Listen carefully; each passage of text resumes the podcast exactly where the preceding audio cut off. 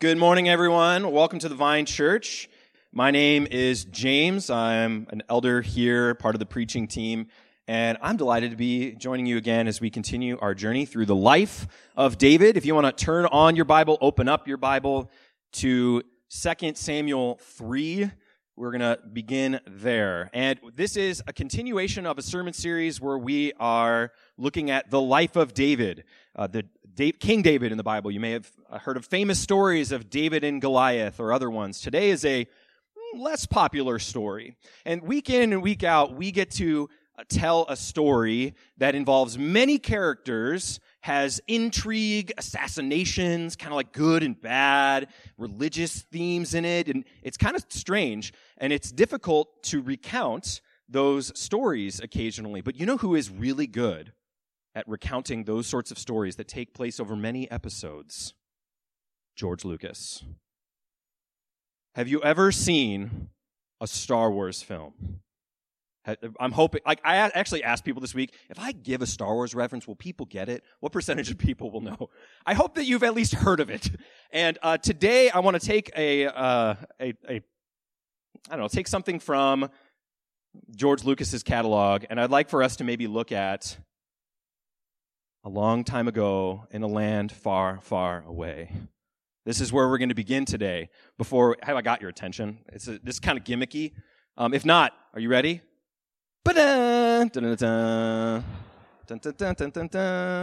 All right, I want to begin.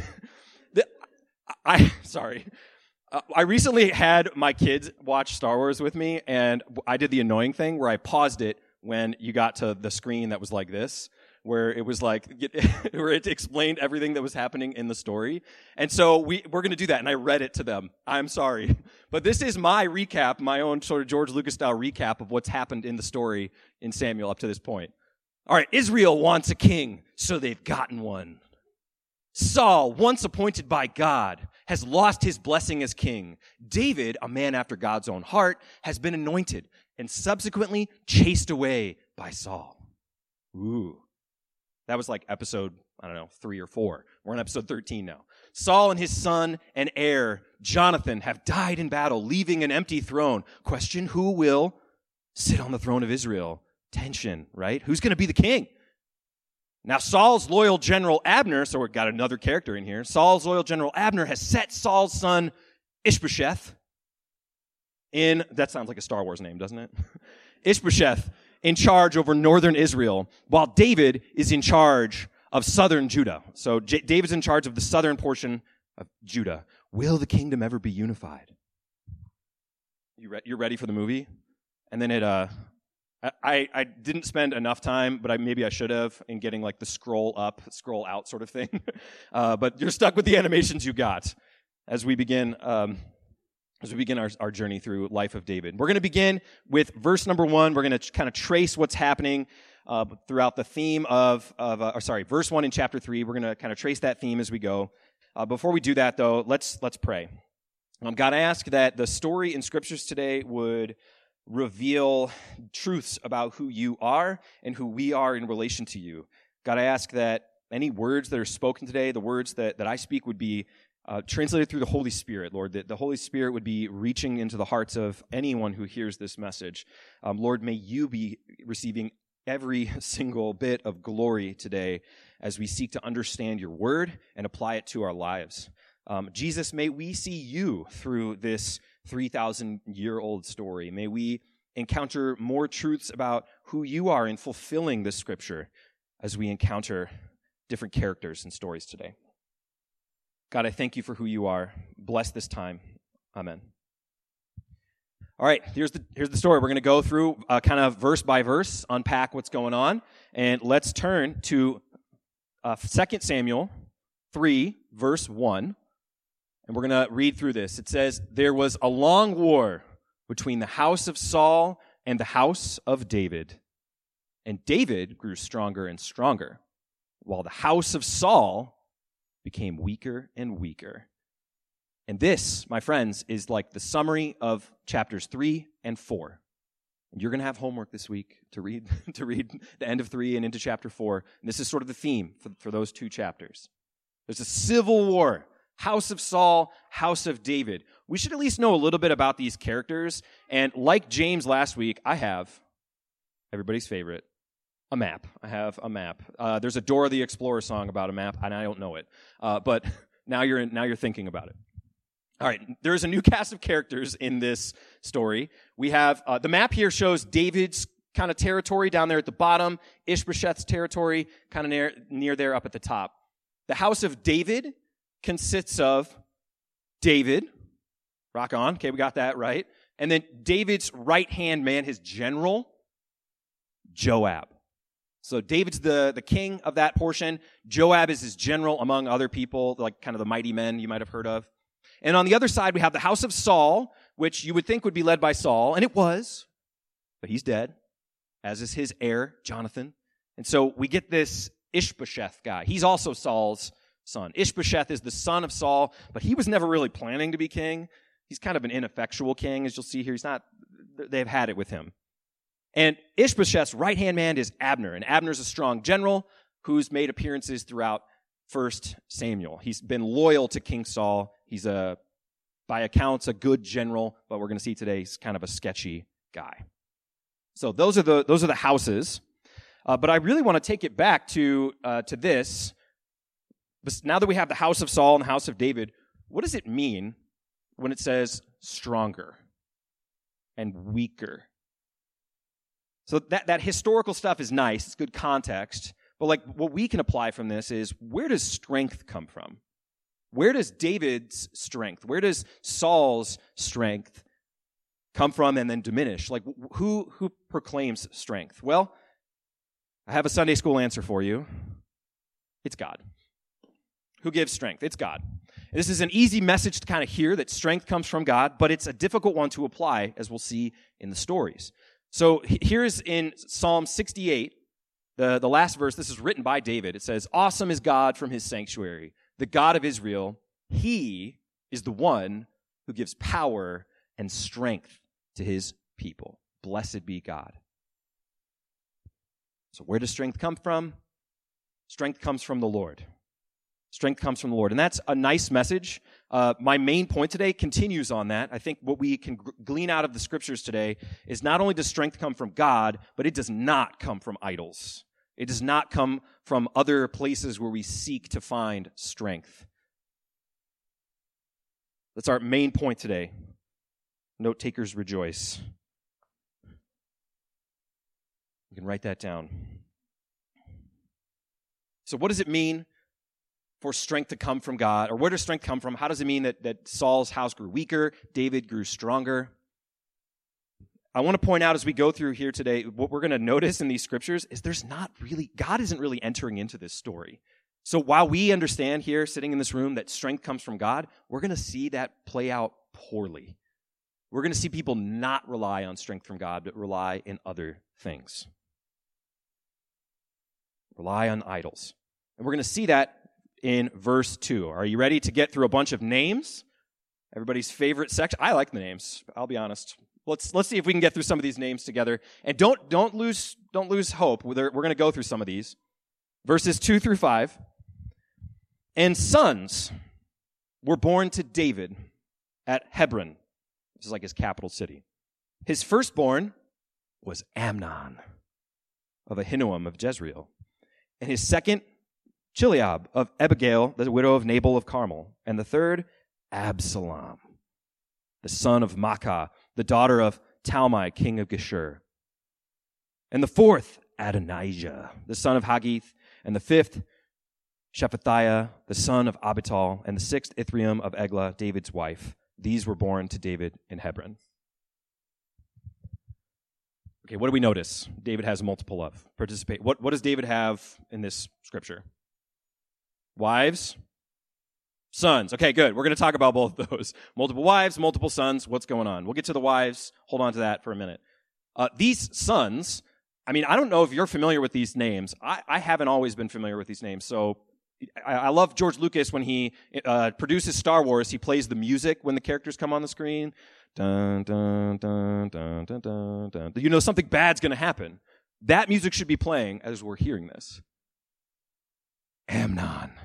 Ooh. Absalom, Adonijah, the AAA. They are they're bad. These are bad dudes. It, it, and if you don't know those stories, that's okay. They come up later in 2 Samuel and in, into Kings even. Amnon, he's going to commit one of the most tragic and disgusting crimes of the Old Testament in assaulting his sister. Absalom, he becomes Saul 2.0. We're going to repeat the story of David being chased away with Absalom. Adonijah, he's schemy, wormy, tries to make a power play at the throne. and It doesn't go well for him. It doesn't go well for any of those three, actually. And if you were a, a, a Jewish person sitting, you know, a couple thousand years ago, you would be hearing these, uh, hearing these names right off and going, ooh, dang, this is like, sorry for all the Star Wars references, but this is Anakin Skywalker. Complex, a complex person in the story, right? Some good, some bad. What, what, what's going to happen? So the sons, this is not a blessing. If you if you read that if you read verse 1 it said David grew stronger and you're like, yeah, he has lots of kids. Now that's is that where his strength comes from? No, we know strength comes from God. Now what about the wives thing here? What about the wives thing? Well, for, I want to actually first start with does anybody notice does anybody know David's first wife? Cuz she's conspicuously missing from this list. Anybody know? Michael, Michal. Michael's my dad's name, so I'm going to go with Michal today. If that's okay. Uh, Michal is David's first wife, and she's not on this list. So what happened to Michal? More on that. Put a pin in it. We'll come back. But David's got multiple wives here. Multiple wives. Is this okay? Um, the Bible is full of lots of stories, lots of commandments, and um, if you're new to your Bible or you're a kid, you might think, well, the Bible's just full of commandments and then people following them. And look how good life turns out for them. That's not what the Bible is. I'll tell you what, if I was a 9, 10, 11, 12 year old boy in this room here and I was like, I'm like, King David, multiple wives? Interesting. Future life path, maybe. No, that's not the, that's not the point. That's not the point of this, is that we have commandments that David knows already. There's a commandment in Deuteronomy 17, 17. You don't have to go there. Deuteronomy 17, 17. This is specifically to kings. And it says, And he shall not acquire many wives for himself, lest his heart turn away. Prohibition against multiple wives. Not a good thing. This is not a blessing. This is David acquiring his own strength. And more so using people. If you, if you look back at that list, so this is prohibited in Scripture, number one. If we look back at this list, David is We've, we've heard of James uh, preaching, James Davenport preached in May about Abigail. Really great sermon. Go back and listen to that. Um, I, where's the one? Maacah. Maacah, the daughter of Talmai, king of Geshur.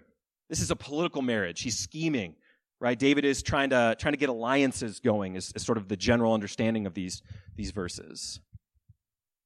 And the outcome of this time in Hebron with multiple wives is that three of these sons are going to die in not great fashion, not good kings, not good guys. So David here is not is not following the commandments. He's not receiving strength from the Lord, but strengthening himself. David is strengthening himself throughout these scriptures. And this may seem really strange, like this doesn't apply to us today, right? Um, and, and, I can agree with the multiple wives piece. I don't haven't heard of this happening here, and, and but what is why is David doing this? What's his motivation? It seems to me that David is trying to craft a perfect life, a perfect family that fits the picture of what a king should look like. He's trying to make himself look like a really powerful dude. Lots of kings should have multiple wives. Kings, according to the world, kings should have multiple kids and sons and have lots of power, right? Lots of wealth. That's not what a king should be according to scriptures. In Deuteronomy 17, it says the king should sit down and write the laws, like he should be uh, transcribing it for himself. He should write his own copy of the Bible. He should be a Bible nerd. That's what, that's what it says in Deuteronomy.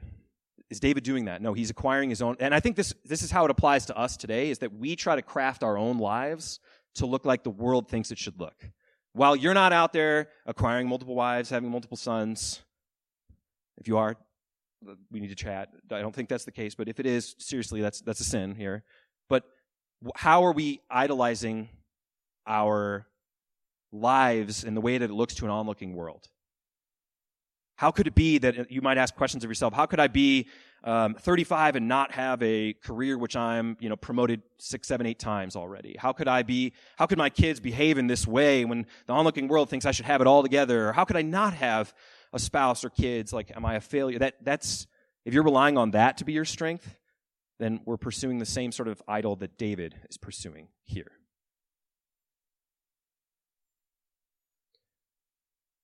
We'll come back to this when we get to application in the end. But now, now let's turn our attention towards Abner, sort of a, a, another character, a side character in this grand story of the life of David who's going to make an appearance. Are we ready to get into Abner? So the, the, the camera pans from David in his house, and the camera pans up to the northern part of Israel now. The northern part of Israel with Ishbosheth and the house of Saul. Okay, while there was war between the house of Saul and the house of David, Abner was making himself strong in the house of Saul. Where does his strength come from? He's making it for himself. Now, Saul had a concubine whose name was Rizpah, the daughter of Aiah. And Ishbosheth said to Abner, Why have you gone into my father's concubine?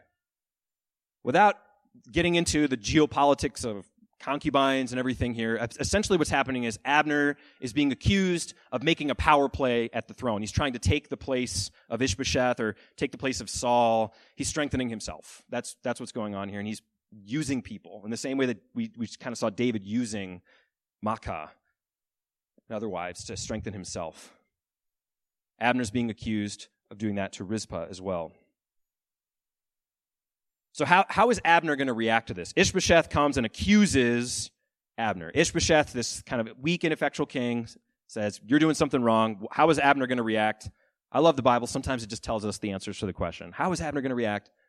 Abner was very angry. Verse 8 Abner was very angry over the words of Ishbosheth. And he said, Am I a dog's head of Judah? It's like a dead dog. Like, am I a dead dog? To this day, I keep showing steadfast love to the house of Saul, your brother, to his brothers, to his friends, and have not given you into the hand of David. And yet you charge me today with a fault concerning a woman. So, Abner, verse 8, he appeals to his loyalty. He has been loyal. He's not, he's not lying here. He has been loyal to the house of Saul, and Ishbosheth is now accusing him. Um, there's some interesting like intrigue. Why is Ishbosheth doing this? Did Abner actually do this with the concubine? We don't know. But the point is, at this moment, Abner is mad and he is going to switch sides. Switch sides. Light side to the dark side, maybe? Or I don't, I don't know. He's doing this for his own scheming, but notice what happens in verse 9. So Abner is still continuing to talk to Ishbosheth. Abner says, God do, do so to Abner He's talking in the third person, like, God, do so to me. God, do so to Abner, and more also, if I do not accomplish for David what the Lord has sworn to him. So, switching sides. God, do so to me if I don't accomplish for David what the Lord swore. What did the, well, what does Abner think the Lord swore to David?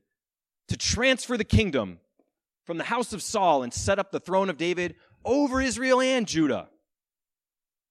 So Abner's kind of making a play to say, all right, David's going to become king now. From Dan to Beersheba, north to south, the whole kingdom. End quote. So Abner's done talking, and Ishbosheth could not answer Abner another word because he feared him.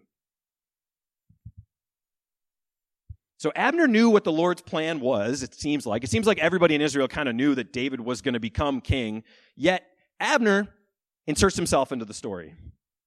God do so to me if I don't, what does he say that? God do, do, do so to Abner if I don't accomplish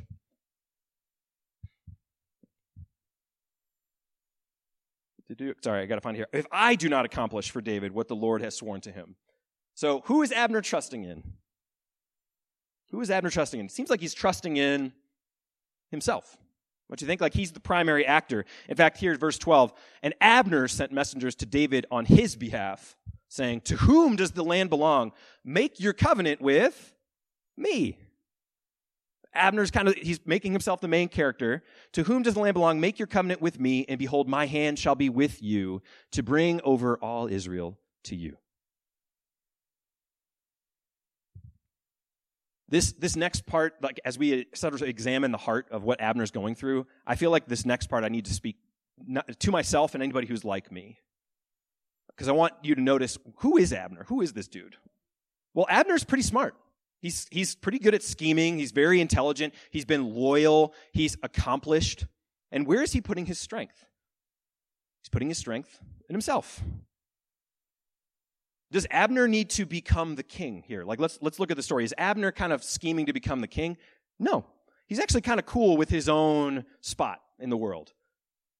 But he knows, in his own mind, he knows that he's the smartest person in the room. He doesn't need the title. He knows within himself, I know who's strong. I know who's the real person here, like the, the smartest person in the room. I don't know if this applies to anybody in here, but I, I'm not the boss at my work. I'm not the CEO or the president or anything. I'm not the boss over anyone. And a lot of times in my head, I am. Because I'm the best one here. I'm the smartest one here.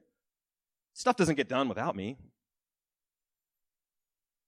And that's, that's not true. But that's, I think the heart of that is where Abner's coming from. I don't need to be the king. I'm pulling all the strings. I got this. Where is Abner putting his strength in his in himself? Do we do that as well? I think if all of us are honest, yeah. We we struggle in the same way David does, where we want our life to look good for an onlooking world.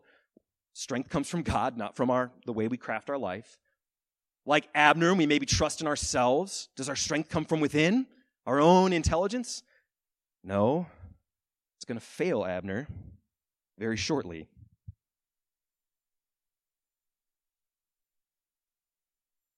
Now we're gonna we're gonna transfer the camera like from the scene with Abner and Ishbosheth down to the messengers. All right, so he's gonna send messengers to David. Let's see what happens and he, this is David now. All right, so that, it's now, imagine David on, on, on the throne of Judah, and he's sitting with his big family, and he's got the messengers from Abner, and he says, Good, I will make a covenant with you. But one thing I require of you. What is he going to require? One thing I require of you, that is, you shall not see my face unless you first bring Michal, Saul's daughter, when you come to see my face. All right, let's, let's take a look. What's going on here in verse 13? Abner brought messengers to David. David says, Cool, let's do it. I need, I need Michal, though. I need my first wife. Why does he need his first wife? Why does he need Michal? And what's going on with Michal? Where has she been? Well, we have, we have to kind of trace back in uh, 1 Samuel. We're in 2 Samuel. In, in the first part of the scroll of Samuel, Michal falls in love with David in like chapters 18 and 19 and 20. This is where, where she appears. She's fallen in love with David. She is Saul's daughter. And David fought, as you see here, he paid the, the bridal price of Michal. He fought in battle for Michal, but then when Saul kicked David out, Michal did not go with him. Michal helped David escape. Michal helped David escape, but David did not go back for her. This was eye opening to me. Um, this week, uh, actually, a couple weeks ago, David Jordan preached about uh, another one of these strange texts where uh, didn't David chase after his wives? Like he inquired of the Lord, "Should I go back? Should I uh, should I rescue my wives?" You know who he didn't do that for? Michal. This this is I think really heartbreaking. Imagine being Michal. Your dad uses you for political intrigue. You, ha- you do happen to love this king to whom you are married. Your dad kicks the king out, and you're waiting like a princess in a tower, and he never comes. Saul knows that this pains David, David at least, that he, and he, at least at a political level, so he, he actually marries Michal off to someone else. So Michal's been remarried.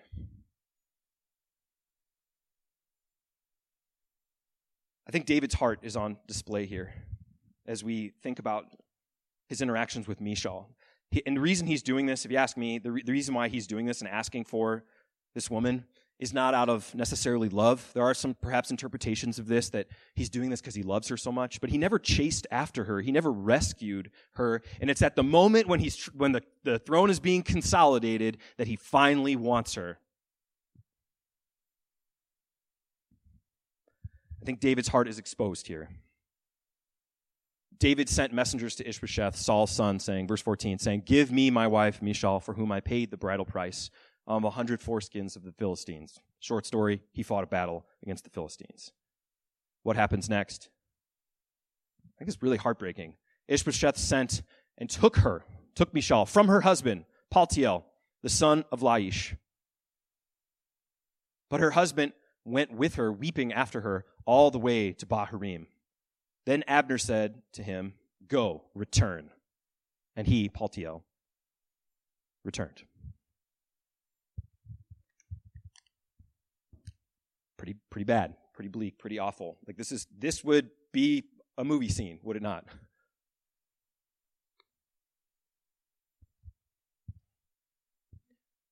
I, I really wish we could spend a whole like a whole sermon on this. The the, the I think the essence if we look at Paul, I really want to tell Paltiel's story and Michal's story. Michal does come up again. So I think she, we will get to see what happens with Michal.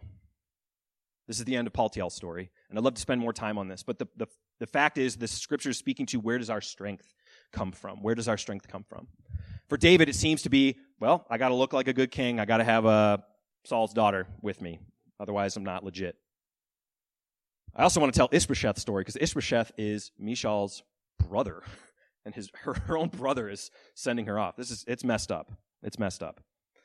Now, Abner, we're going to transition back to Abner. He's still scheming. Verses 17, he says, And Abner conferred with the elders of Israel. All right, the elders of Israel. Imagine uh, a bunch of the, remember how we have the house of Saul and the house of David? He's conferring with kind of the, the elders of the house of Saul, saying, like, all right, it's time to consolidate power. He says, For some time past, you have been seeking David as a king over you. Now then, bring it about. For the Lord has promised David, saying, By the hand of my servant David, I will save my people Israel from the hand of the Philistines and from the hand of all their enemies. Abner also spoke to Benjamin. And then Abner went to tell David at Hebron all that Israel and the whole house of Benjamin thought to do. Thought good to do. Um, this one's kind of subtle, but I want to focus on the heart of the elders of Israel. This is, imagine kind of you're, you're not the king, but you're one of the elders, you're kind of making decisions. It's subtle, but notice how Abner plays to their fears. How does Abner convince them that David should be their king? Is it saying, hey, open up the Bible, like open it up, man, look at scriptures. This is to be your king. No. What, how does Abner convince them? He says, uh, you're going to get saved from the Philistines, from the hand of your enemies. You're going to be safe everybody. You're going to be safe. That's why you want David as your king. That's where you should find your strength, is in security and safety and comfort, rescue. It's subtle, but this is an idol for the elders of Israel. They do not want to live in a, a risk filled world where they have to interact with these Philistines, their enemies. Do we do that? Do we trust in comfort, security, uh, mitigating all risk and all fear? That we serve that over serving God, from whom our strength comes. We, we say this a lot about idols, that idols aren't necessarily in themselves, they're not bad until our heart turns them into bad things. Like money, for example, right? Is money bad? Like money's the root of all evil, but this is like a, a, a heart issue, right? Like when you worship that, when you worship your family, the, when you worship sex, those things become idols. God means them for good. So strength and safety, like this is something that the Lord is to provide. God is the should be the strength of the elders of Israel. So what happens next? What happens next? Abner came with 20 men to David at Hebron, and David made a feast for Abner and the men who were with him. And Abner said to David, I will arise and will gather all Israel to my lord the king, so they may make a covenant with you and that you may reign over all that your heart desires. So David sent Abner away, and he went in peace, went in shalom. Uh, in verse 21, it's very clear who Abner thinks is the main character. I will arise, I will do this. And this is meant to be like the, the last word in this scripture today is peace. So it seems like the story wraps up really nicely. Peace. That's not the way this story goes. There's a this this is episode 13. We're going to have to come back for Star Wars episode 14 to see how this continues. And in fact, part of your homework is going to continue to read the story. Like how does it continue? The Cliff Notes version is that the next character who gets introduced is that guy Joab. Remember he's the other general, David's general. Joab and Abner have it out. Does not go well for Abner. Chapter 4, it does not go well for Ishbosheth. The outcome of this, this like goes, it goes in peace. He does not go necessarily in peace here for good. And, and, honestly, this is kind of a sad story. This is this is not a very good text to like look for the gospel in necessarily, unless you kind of look further. Right? We have to keep reading. And the good news I have for you is that 2 Samuel chapter 3, verse 21, this is not the last verse in the Bible. This is not the end of the story. This is not the end where we can look for, oh man, everybody looks to strengthen themselves or to their families or to comfort. No. In fact, David's going to become king in chapter 5. Sorry, I don't want to spoil next week's sermon in full, but it, next week, David is going to become king over Israel. But the, the apex of the story of Samuel, if you ask me, the apex of this story is found in chapter 7. We're going to get to that in a few weeks. All of like this whole story kind of wraps up when God enters into the story. Notice God is absent from all of the, these actions at this point. These people are strengthening themselves, much like we do when we worship those idols. When we get to 2 Samuel chapter 7, don't want to spoil that sermon either, but uh, we're going to see that strength in the house of David is going to come from God. Watch this. In light of our text from today, let's go to that apex. It says in 2 Samuel 7, verse 11, Moreover, this is, uh, before I read this, this is through the prophet Nathan to David. So God is speaking to David. Moreover, the Lord declares to you that the Lord will make you a house when your days are fulfilled and you lie down with your fathers, that is, when you're dead, I will raise up your offspring after you, who shall come from your body, and I will establish his kingdom.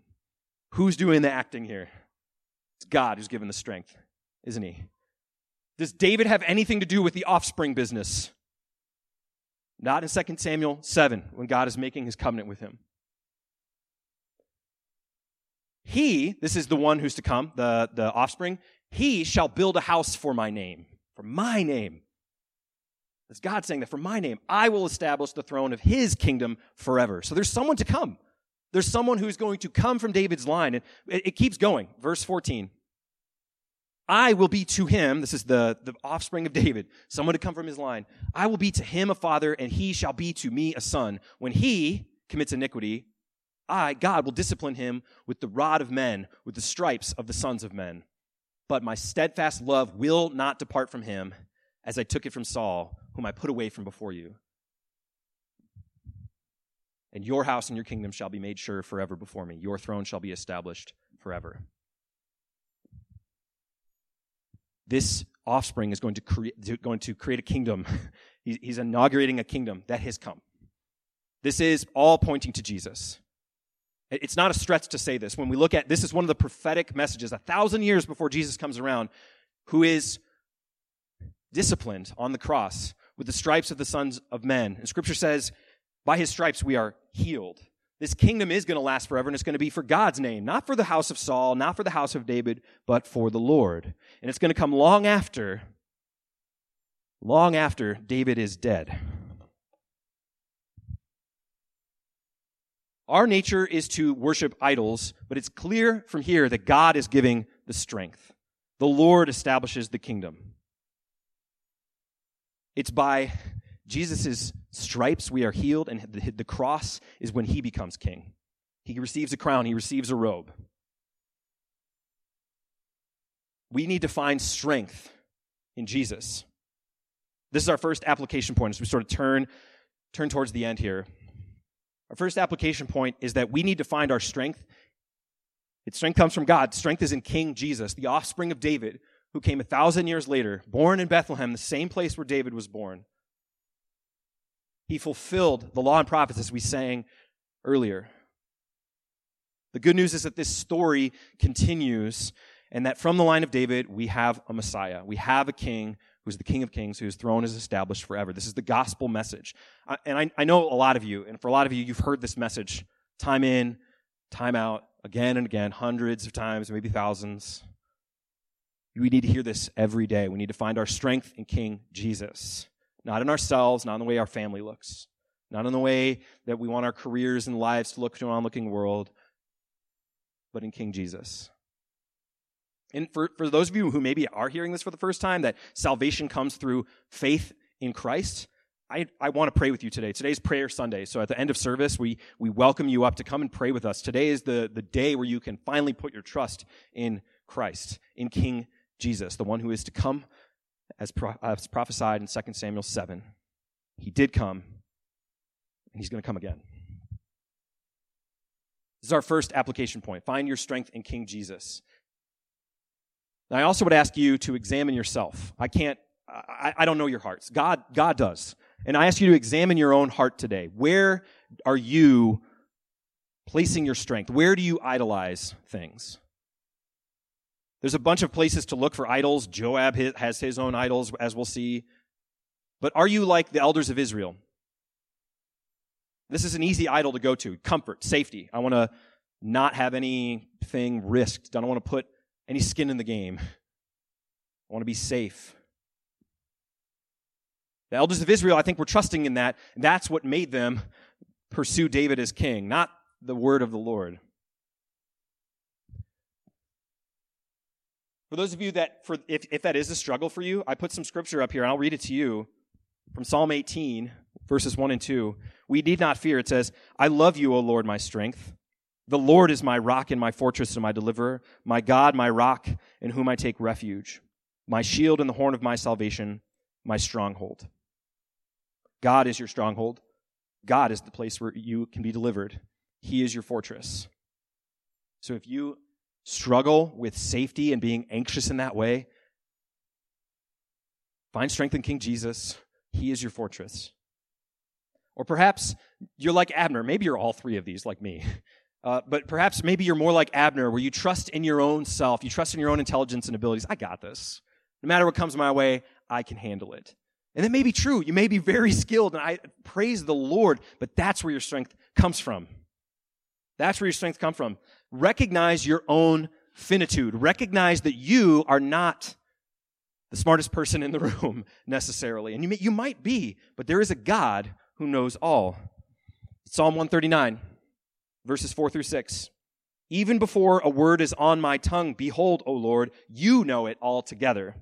You hem me in behind and before, you lay your hand upon me. Such knowledge is too wonderful for me. I, it is high, I cannot attain it. You have to recognize who you are in light of the King of Kings. We are finite. We all pass away. But we find strength in the one who does not. He endures. His name is I am, which is true yesterday, it's true today, and it'll be true tomorrow.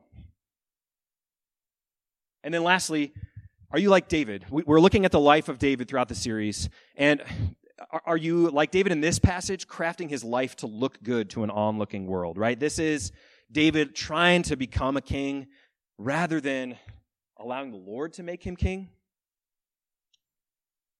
Psalm 127 says, Unless the Lord builds the house, those who build it labor in vain. Unless the Lord builds the house, those who build it labor in vain. You know who wrote Psalm 18 and Psalm 139? It's David. It's David. Who wrote Psalm 127? Solomon, the offspring of David, who comes next from an adulterous, murderous story that we're going to get to in the fall. And so it's been easy for us today, I think, to kind of slam dunk on David a little bit, to to tell like to ooh David, what are you doing? Why are you doing this with Michal and all these wives and the sons? But I think we ought to take we ought to uh, take a closer look at David and apply mercy Last time I was up here, I got to preach about mercy, extending mercy to those around us. We should extend mercy to David here because he is not the Messiah. He's a complex character like you and I. And what we saw today was sort of a sliver, one scene of David's life. And we're going to go to another scene and we're going to see David do good things. We're going to see another scene, he's going to do awful things. And that's like you and I. But here's the good news through sanctification, for those of you that place your faith in Christ, through sanctification, God can use broken people like you, like me, and like David to accomplish his kingdom's goal. Yes, we idolize these things. We, we need not fear admitting it. We do idolize these things, but through Jesus' death, his substitutionary death and resurrection on the cross, we can inherit salvation, have the Holy Spirit, and be sanctified. This is a continual process. We are saved, but continually sanctified for those of you who have placed your faith. This is sanctification. One of the ways in which we do this is through the Lord's Supper.